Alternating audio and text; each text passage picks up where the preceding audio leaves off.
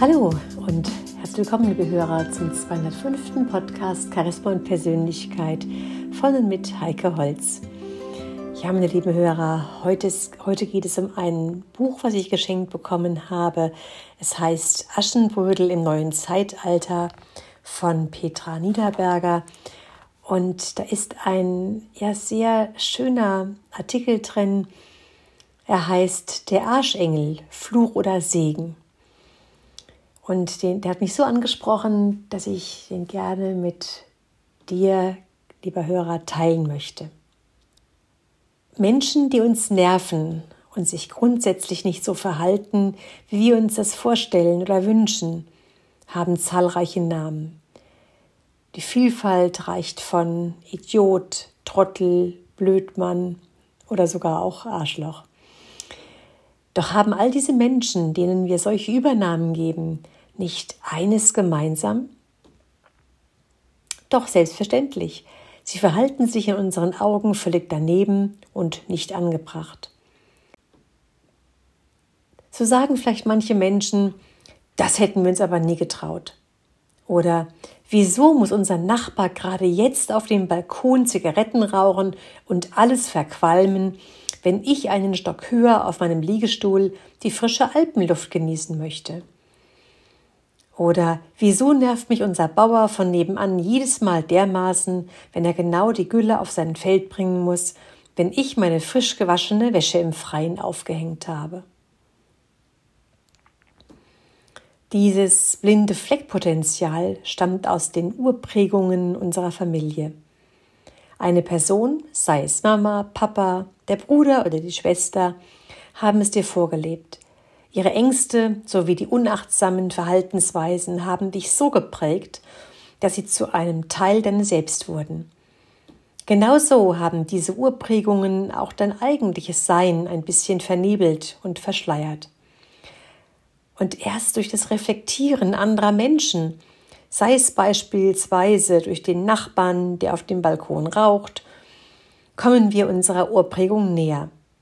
Vielleicht erkennst du im Nachbar deinen Papa, der deine eigene Wohnung jedes Mal total verqualmt, wenn er bei dir zu Besuch ist.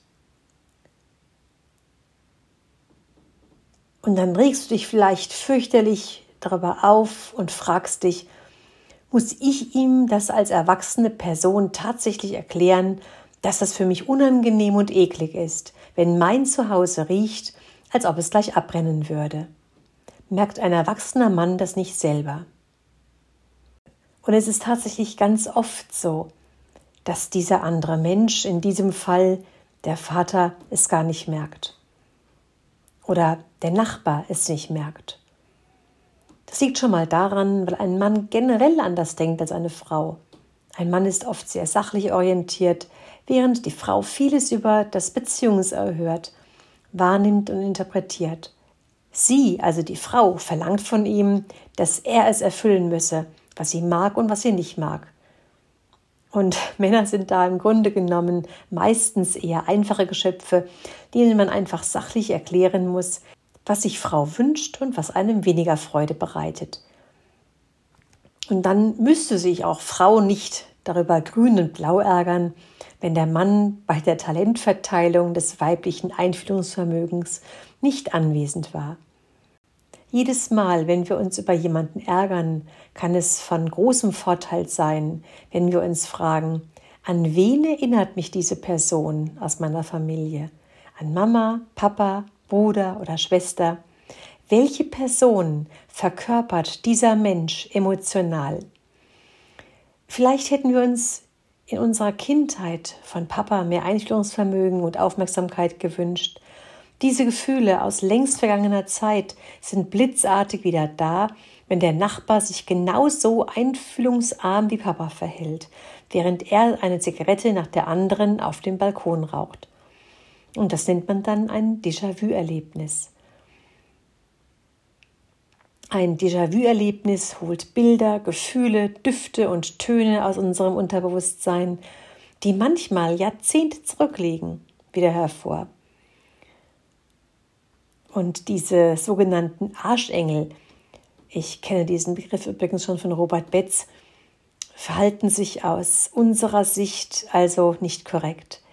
Sie sind Spiegelungen unserer Urprägungen, mit denen wir nicht zufrieden sind.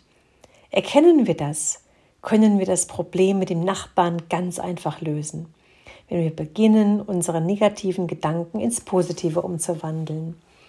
So könnten wir uns beispielsweise auch mal fragen, erlauben wir es uns, nicht perfekt zu sein? Was wäre denn schlimm daran oder was würde passieren, wenn wir nicht perfekt wären? Welche Gefühle, Emotionen und Ängste entstehen bei diesen Gedanken? Der Planet Saturn, der auch als Hüter der Schwelle bezeichnet wird, steht für Ängste und Grenzen sowie für kleine und große Prüfungen im Leben.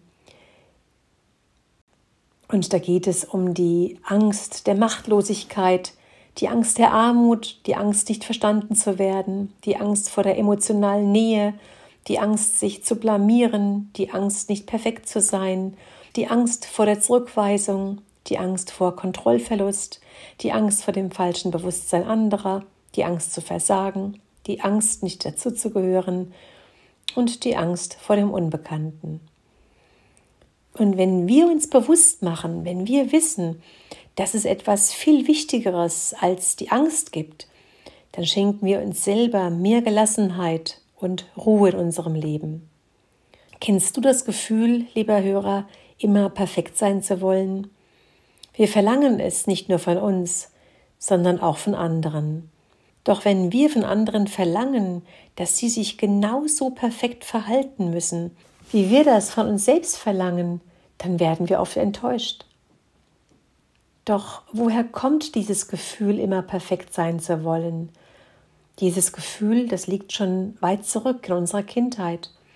Schon als kleines Kind wollten wir von unseren Eltern Lob, Anerkennung, Liebe, Zuneigung, Bewunderung und Bestätigung für das, was unsere Person ausmacht. Sind wir jedoch enttäuscht und im Glauben, dass Mama und Papa alles hätten besser machen müssen, wird der Tag kommen, an dem unsere Glaubenssätze durch eine andere Person enttäuscht werden.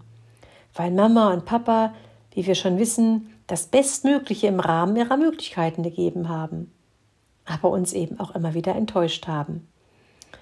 Und diese Aufgabe des Enttäuschers übernimmt dann der sogenannte Arschengel. Arschengel sind also Menschen, die unsere Glaubenssätze direkt ansprechen, wobei sie unsere Gefühlsknöpfe aus der Kindheit drücken.